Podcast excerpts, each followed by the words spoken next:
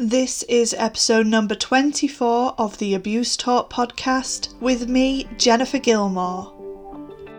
Welcome to the Abuse Talk podcast. My name is Jennifer Gilmore and I turned my mess into a message. I'm an author and advocate for women in abusive relationships and promote that together we are louder.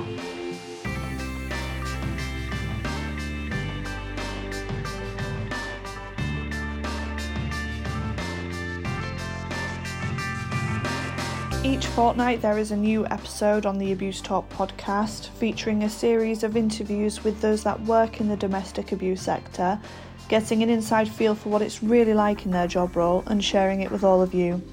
There's also a chance for you to join in the discussion by leaving a voice recording and message so that we can share together in the discussion.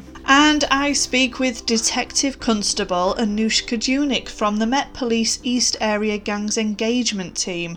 We talk about exploitation and the common denominator within domestic abuse and gangs. Anushka shares her career journey and talks about her experiences. She takes us through the signs of a young person being exploited. A very important listen today and something that I was so excited and a tiny bit nervous about. Um, it's a great honour to have Anushka join us for the podcast. I used to do youth work, so I have a slight link here in interest. So, anyway, I hope you enjoy. But before we get started, I want to say a big thank you once again to Katrina Hay and Susan Rahima, who help by joining me on Patreon on the hashtag Abuse Talk tier. Um, you can find it at um, www.patreon.com forward slash Jen L. Gilmore. They get the Twitter chat themes ahead of everyone else. They're getting the app development process happening right now and the news and updates behind the scenes. If you want to join me, just find it over on patreon.com forward slash Jen L. Gilmore. And not forgetting our main sponsor in Rockpool. Rockpool deliver trauma informed training across the UK, and the other week they had their first experience of a blog tour, and I was thrilled to be a part of it. It was about the Recovery Toolkit self help book that has been published and each day different bloggers reviewed the book. It was just such a fantastic week to hear about what everybody thought about the recovery toolkit. So you can find out what I thought on jennifergilmore.com and you can find out the other blogs. Just check out the hashtag the recovery toolkit on Twitter or anywhere on social media, I'm sure, and you can find out what other people were saying. And yeah, so thank you to Rockpool for an amazing week. We had so much fun on that blog tour. Um, and there was even a giveaway and an offer of 99p on the ebook, which has sadly now ended, but I'm sure it won't be the last time something like this happens. And now going to what you have all been waiting for the interview with Detective Constable Anushka Junik. Welcome, Anushka. Thank you very much, Jen. Thank you for having me along. I'm very excited to be talking to you today. No, I, I, well, to be honest, I am, and it's an area that I haven't really covered before, and I'm always trying to think of, you know, what do we need to be talking about? And I know that you're so passionate about the work that you do. So today we're going to be talking about exploitation, and um, we're going to break it down. But the first thing I, I want to do is really um, get you, Anushka, to tell us a bit about your journey in your career because you've got a vast amount of an, of experience experience, and I think it covers quite a lot. Um, so, can you just tell us a bit about your journey? Yeah, of course. So, um, I've been a police officer for nearly 19 years now. Um, I know I don't look a day over 20. uh, so, I joined when I was 21, and in hindsight, when I look back, I think, goodness, I was so young at 21, and I was sent out there on the streets to try and help everyone and sort out people's problems and I was just a child really at 21. Um, I was based in East London in Hackney. I don't know if anyone knows that area, but it was a bit of a scary area to work as a, as a young as a young girl. Um, chucked in at the deep end. I worked on response teams, so we take 999 calls, and from that I went to neighbourhood policing, and from that I decided to take the uh, detective route and um, I've been in CID for the last maybe 15, 16 years. Um, throughout the last 15, 16 years, I've worked mainly in investigations. So I've worked in all different aspects of policing, dealing with GBHs, assaults, burglaries, rape, sexual offences, and uh, domestic abuse as well. Most recently, in the last three years, I've been working with gangs in East London and helping the families and young people that are affected by gangs.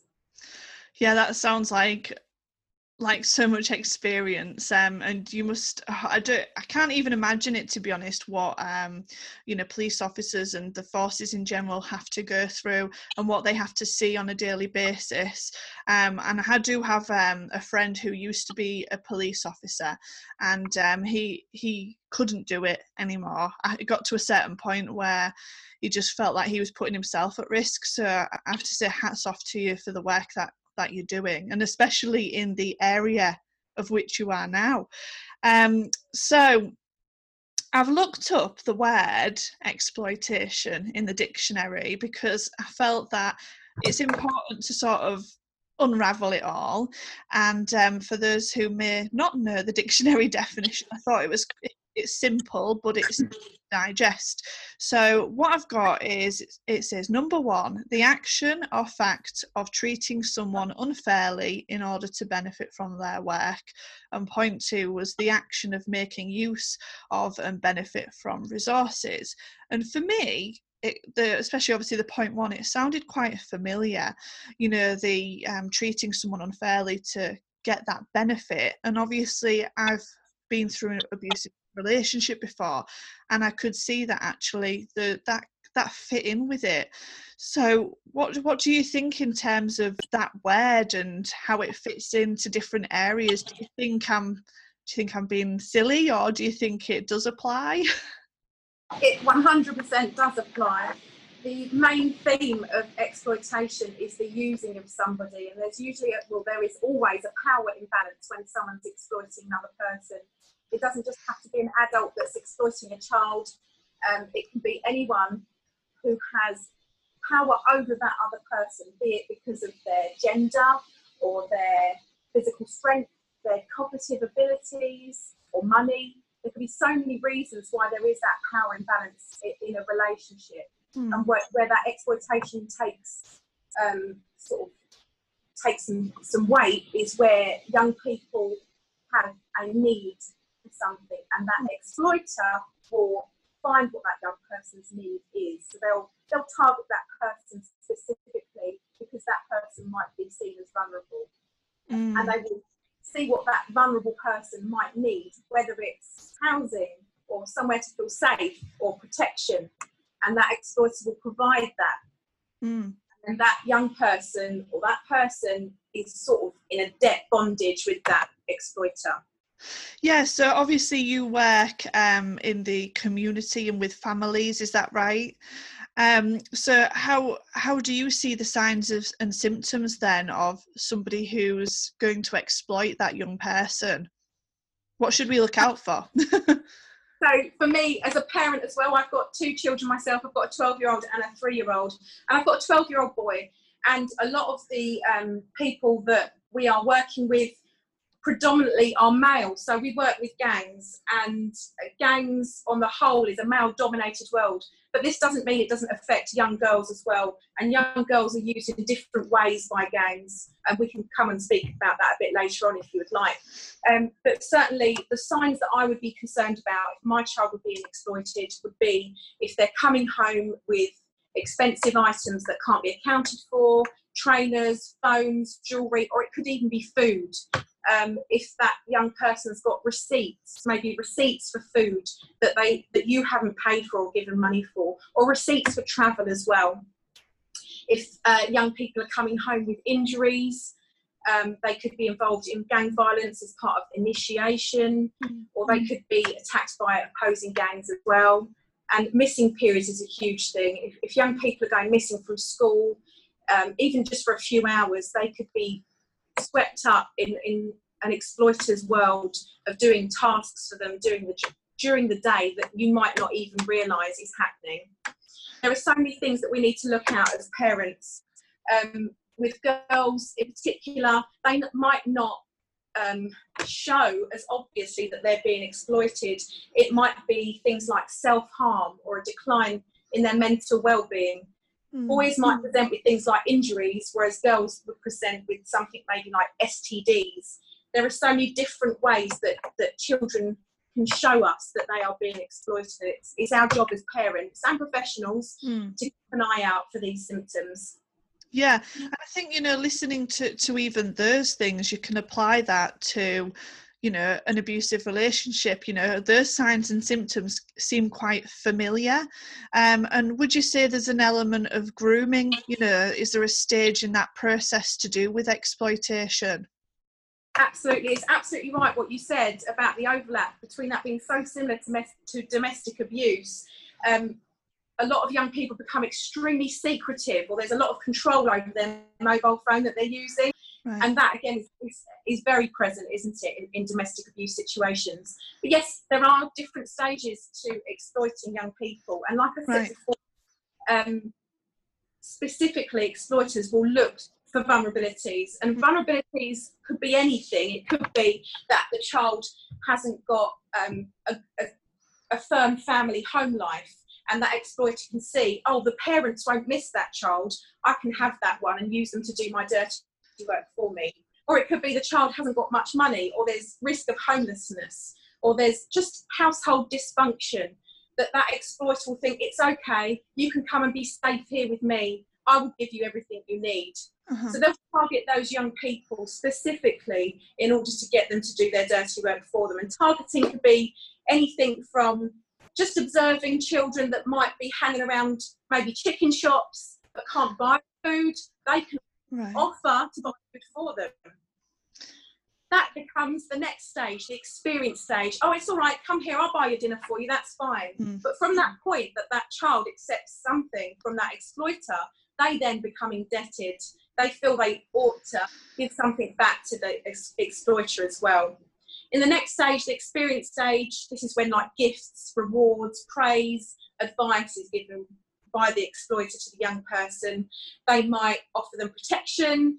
Um, they might test their skills to see if they're good at any anything in particular, like breaking into cars or stealing cars or breaking into houses um, they'll include them in their activities to make them feel that they're part of it.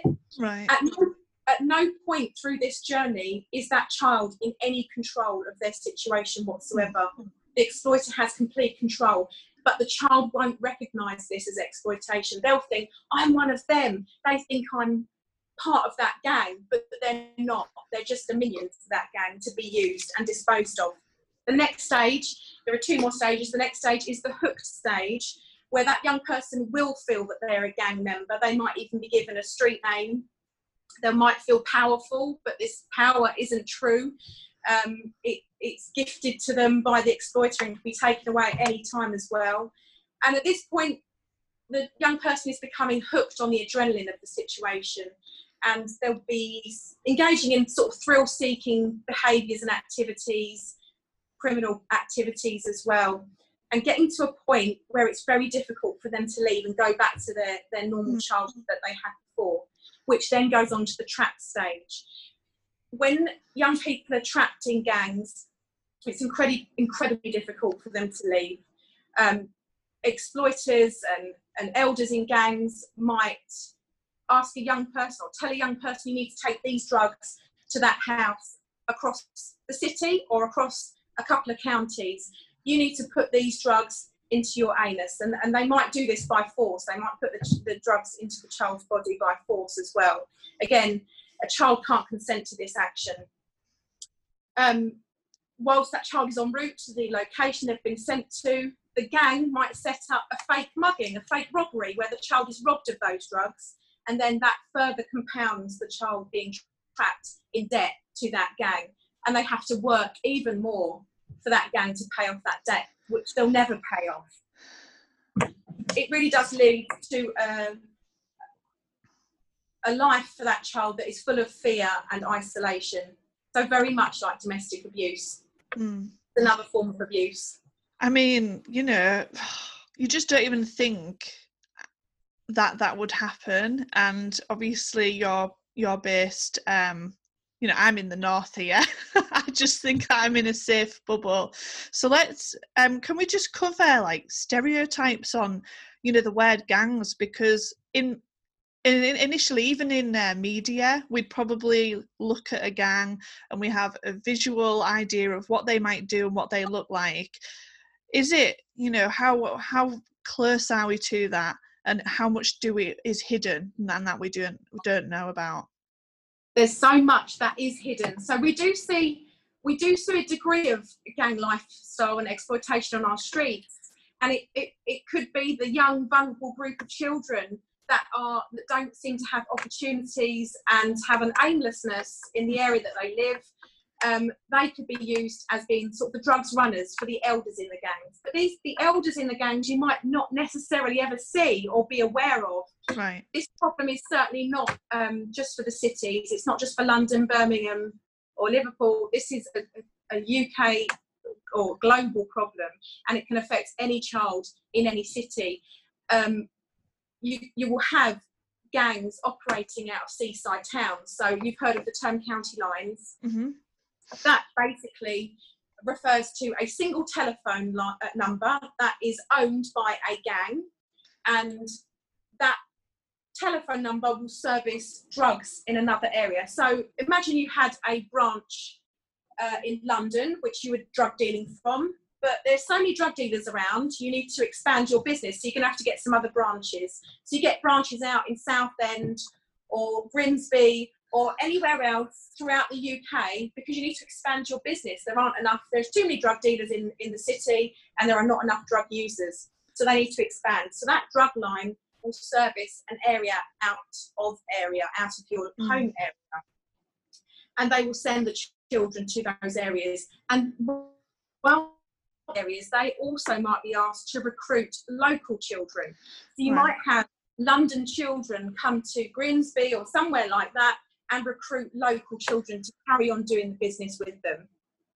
Yeah, and um, so would you say it's just drugs, or is there any other, you know, what what is there any other acts that they're doing in in terms of gangs? So, in a real nutshell, the business of gangs is drugs and money. So whether that's uh, making money through illegal selling of vehicles or weapons. Drugs is the is the big earner for them. So that seems to be the motivation for hmm. gangs. But with that gang lifestyle, that's when you get other things that happen around the periphery, such as violence. They need to secure their business. So they need to make sure that they have got complete ownership of areas the young people in that area, and they do that through fear and intimidation. Mm. They reiterate that with drill music videos that anyone can view on YouTube. It's um, it's unfortunately a lifestyle that our children can look at in an instant just by typing in drill music on YouTube. You'll find countless videos. Yeah, and so um, you know, if we've seen that maybe our child or someone we know, you know, we've had a look at the signs and symptoms and we're a bit concerned about them, or maybe it is a community member because of the family background or whatever, what what can actually be done to help that that young person? Okay, so it depends what sort of stage that young person is at. We would ideally like to prevent any of this from happening, so we like to do that with education, educate parents, educate teachers, educate communities. We need to bring up our children as a community. It's very difficult these days because communities aren't what they were maybe 50 years ago. Children need to attach. And years ago, we would have had aunties, uncles, you know, cousins, everyone living in one area, looking out for that child and being a moral sort of compass for that child. But unfortunately, sometimes we don't even have both parents for that child. Sometimes that child's in a care home out of area and they're going to attach. They need to attach. It's a human need. It's a it's an important need that we attach to other humans because that's part of our survival. So what the child is doing is not wrong, but it's what they think is best in that situation. But we know that it's negative for them. So yeah, education around parents and teachers is everything mm. uh, for me have a look out for those signs and symptoms. If you are worried about those any of those signs and symptoms, it doesn't have to be all of them at all. Mm. Then I would speak to the teacher at the school. I would you can always speak to the police. We are very different these days with regards to when it comes to children being exploited by elders and gangs. We understand we don't want to criminalise children, we want to support them, we want to prevent them from being exploited. So I would really recommend speaking to if you've got a local police officer, community officer, uh, PCSOs, and your schools to build up that community if you can, build up that support network. It's called an attachment village. We can give that child an attachment village so that they, wherever they turn, there's always someone there that's going to look out for them. No, that sounds that sounds amazing. Really, I didn't hadn't you know even thought about that kind of um, you know support available, and I think you know what you when you were saying about um, you know how they're looking for a particular type of person you know i can see that again in domestic abuse and i'm sort of looking at my own situation and thinking you know i was um the other side of the country at university i didn't have anyone around me apart from maybe some of my peers i was kind of like perfect really bait really mm-hmm. um, and it's quite concerning isn't it and i think if we're educating young people um, through all these different kinds of situations, um, then they're going to be more well equipped. And I think for me, and I don't know if you feel like this, but in schools, um, I always think that why, why aren't we teaching maths in a way of um, how mortgages work so or credit cards so we can work out mm. percentages mm. why aren't we being taught about the anatomy of our body but for the important things that actually things go wrong when we're older and we don't even know that exists in our body and i think it's just the same isn't it with um, things that can actually happen in life um, i think we're, we're moving on to that stage, aren't we? I think there was a time we may have cotton wooled everything. Um, I don't think we do that as much um, as a society. Um, but what could um, schools do? Do you do the police go into schools? Do you know? Is there a program available? So I myself in my area, I deliver assemblies to years five and year six because that's a transition. I mean, it could even be younger in this area. To be honest, it's quite right. sad that some children that are getting groomed into gangs of you know age eight. Um, but yes, I go into primary schools. I deliver assemblies in a sort of fun, interactive way because I don't want to scare children, and I also want them to see police as approachable. I don't want them to think that we're yeah. not there to help them as well. So the assemblies I give, yes, they're an education about gangs, what's what to look out for, how to keep themselves safe, but also to see that there's always someone there for them. There will always be someone, even if they don't feel like they've got people at home for them, there will always be someone else for them. And if it's a, a youth mentor or a doctor or your teacher or the police, there's always someone there for that child. No, that's great. And um, but I do, I have heard that you've written a program as well. Could you go into that? yeah, sure. So I co-wrote uh, exploited children and gangs training program with Rockpool Life, who I know you work very, very closely with as well. Um, I'm also a trainer and associate for Rockpool Life. I love the ethos behind all of their training programs to, to understand that trauma affects people so widely across the board and how it can affect people and, and it can affect the way that their life turns out and the, the roads that they travel and actually that education from those training courses can really really make differences as you know to people's futures and offer so much opportunity. The course is available uk wide. It's a national program it details what exploitation is, it, it talks about gangs and, and why gangs operate, it goes into the detail of peer orientation and understanding attachment, and it also gives us really good tips as parents and professionals mm. on what to do if our children are affected by gangs. No, it's fantastic. I mean, I find it quite inspirational that you've taken this upon yourself because I always feel that there's got to be somebody there that is passionate about something for it to happen. So I, I think you know it's so important to have somebody passionate in a certain area, um, and clearly because of your passion, you make a difference um, to you know the area that you're working in. So i think that's so important to recognize. In fact that's just reminded me weren't you recognized for something just months oh, ago, was it? yeah, a couple of weeks ago, I got a commendation from the work that I've done towards, well, for young people and their families in Barking and Dagenham, which is a part of East London. So, yeah, I got accommodation for the parent groups that we were running um, over the last couple of years. They've been a great source of comfort for so many parents. So many parents had their eyes opened to what was happening. So, yeah, it's great that this can now sort of go nationwide it's getting recognised by police chiefs throughout the UK that actually it's a, it's a it's promising practice to hold parent groups between police and parents to educate them about what's happening on the streets for their kids. Well, it was clearly something that you um, deserved, so congratulations for that.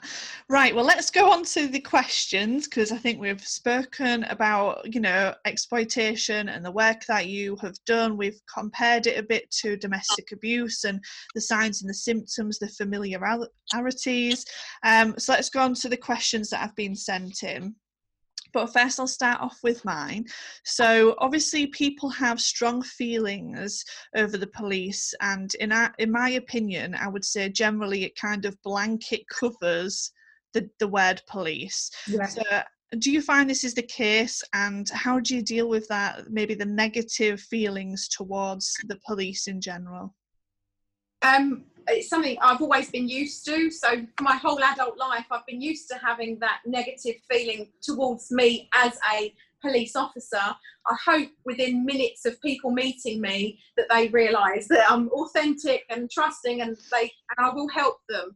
Um, but I, I totally understand why people have got negative feelings towards the police. I understand that there's been historically huge issues over the years. I won't go into those now, but there's been huge issues over the years. I understand people might have a deep mistrust of the police for many, many different reasons. Whatever service you work for, whatever profession you're in, you aren't automatically granted authority for that mm. person to automatically trust you. You have to earn that trust no matter what role you work in.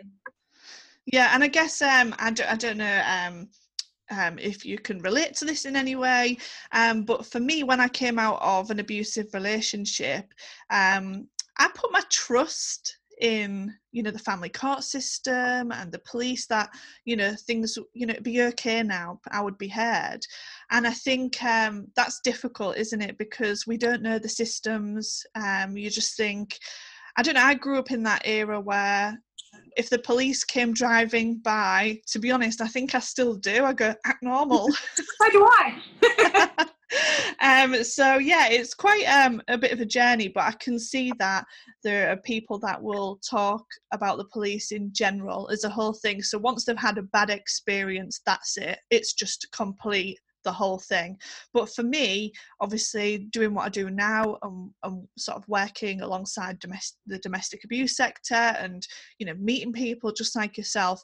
It's it's really not the case. Um, I think it is dependent on who is a part of that maybe station, the police force in that area, the region, and again, you know, why I mentioned about you know your work and what you do and that passion. Um, you obviously make a difference in your area. Can we have more of you in other areas, please? Um, that's you know that's what I was kind of wanting to sort of go towards. Um, yeah, so that's just um, you know what I felt. But right, let's get on. Why is any form of domestic abuse treated differently within the different police districts? In what way? In what way is it dealt with differently? So I think they have. I didn't want to name the police forces, obviously, to protect yeah. that. Um, but they've put. They've said medically diagnosed severe mental abuse and severe sexual, um, with um, a certain police force and they had to save the paperwork and protect the profession. And they're just wondering why. And i think maybe, maybe it's the uh, whole innocent until proven guilty or the fact that there is a case of lack of evidence. Um, but obviously that's a very personal thing to them. Yeah it is very personal. I'm, I'm sorry that someone's had a, a negative experience. I really am. There could be many different reasons why one case might be taken to court and one case isn't. And it's not necessarily because it's in a different police area um, but it could, it could be a lack of evidence on that part. It could be so many different variables. It could be the lawyer that's reviewing the case. It could be so many things that are out of our hands. Mm. Because we take the case to the lawyers, they make a decision on what they want to do with it, and then they take it to the court. And then again, that's another a bit of detachment for us of ownership over that case that we don't have every say in how that case is going to be dealt with. It's frust- I appreciate it's really frustrating. Mm. People so not to be- perhaps it's maybe not it's not actually the police in general it's the different people that you have to go to to get things through the, the system in a way there's a process isn't there so maybe it's again what i said before we, we're blanket covering it when we don't need to it's about the specific areas within there um, no thank you for that um, somebody's asked what should we do if we're concerned about a neighbour that's experienced you know that seems like they've got the experience of domestic abuse Okay. Well, I would always recommend phoning the police. 100%. The police are the best people to be able to signpost that family towards the help that they need. Um, you can call police anonymously. You don't have to give statements. You don't have to identify yourself.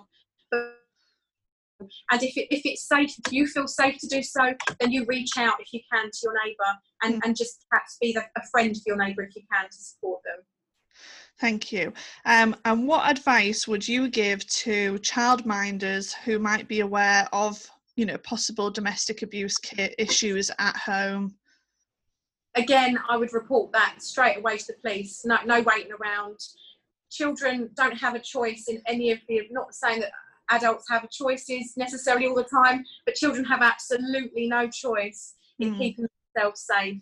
And we can be that person that offers them safety. If we, if it is just a phone call to the police, then that can make huge differences in that child's life. Okay, and somebody's asked, do the police need more support and resources from other parties to support their work? And if so, what? so we work really closely with our partnership agencies. We work a lot with different charities, youth mentoring charities. We work with local councils. We work with the Youth Offending Service, and they've all got things that can help us out. So they've got mentors. So if, for example, I see a young person that is perhaps a little bit agitated, is looking for other things to do that is more criminal, then I can point them towards the direction of a youth mentor who can come in and be a positive adult in that young person's life. So it's not necessarily the thing, the job that I'm doing. I'm I might not be the young the person that young person wants to speak to. I understand that. I'm a 40 year old woman. that young boy might not want to speak to me, but I can certainly find him the support that would be appropriate for him. No, that's great. Um, and if anybody wanted to find out more about, you know, your work in your area or maybe the gangs program, where would they go? So if you want to find out about the UK Wide Gangs programme with Rockpool Life, have a look at um, Rockpool Life website um, on the courses and all the details will be there in huge detail. Um, if you want to find out a little bit about the work that I do locally, I am on Twitter.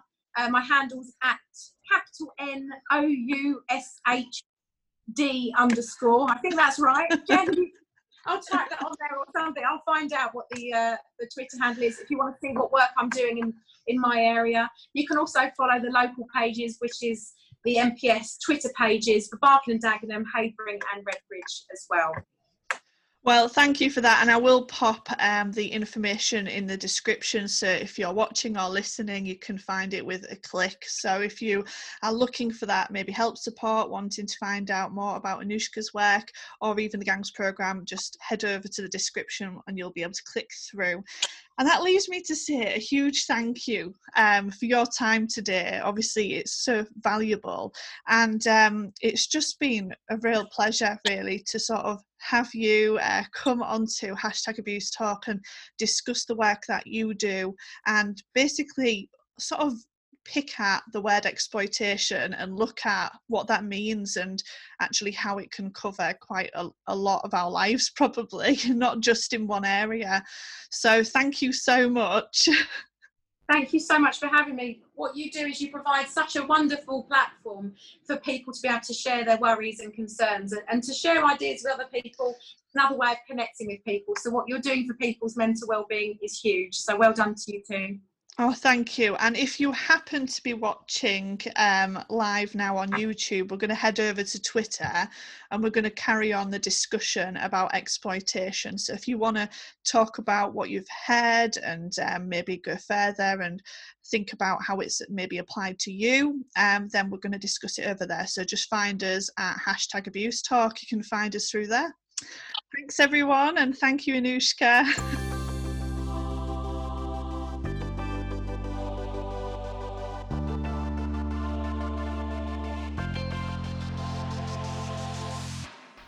Now, the next episode of the podcast is out on the 20th of August, and that's via Anchor, Apple Podcasts, or Spotify. If you're listening to this on Access Northwest radio station, you'll be able to listen after the 20th, either on a Wednesday at 8 pm, Saturdays 2 pm, or Mondays at 5 am for those early risers. Um, do keep an eye on our social media. You can find us via hashtag abuse talk. We're on Facebook, Instagram, and of course Twitter. So do let us know if you're listening. Um, perhaps you're watching on YouTube as well, or maybe you're joining in with the discussion.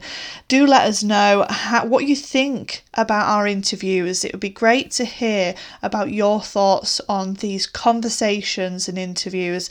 And I have got to mention that the next one is with a lady called Danielle Downey, and she has experienced um, childhood abuse, and she talks to us about her experiences and, most importantly, how she's taken her life forward, as well as about her publication, her book. I always think lived experiences and hearing from those that have experienced um, different forms of abuse is so important because it's an education in itself. So that is from the 20th of August. You have been listening to me, Jennifer Gilmore, author of Isolation Junction and Clipped Wings. And if you would like to support me with hashtag abuse talk, head over to patreon.com forward slash Jen L. Gilmore. I hope to see you over there, and if not, I will see you in the waves soon.